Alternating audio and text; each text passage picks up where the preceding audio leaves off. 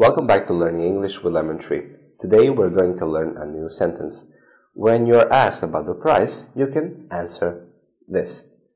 That price is perfectly acceptable. That price is perfectly acceptable. This is a ripoff.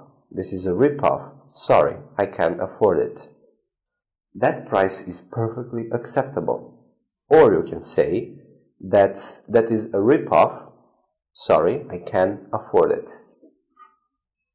That price is perfectly acceptable. That price is perfectly acceptable. Or you can say, this is a ripoff.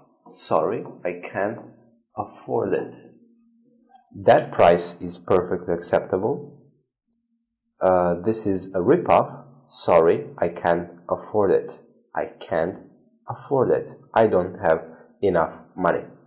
Thank you for watching. See you in the next video. Thank you.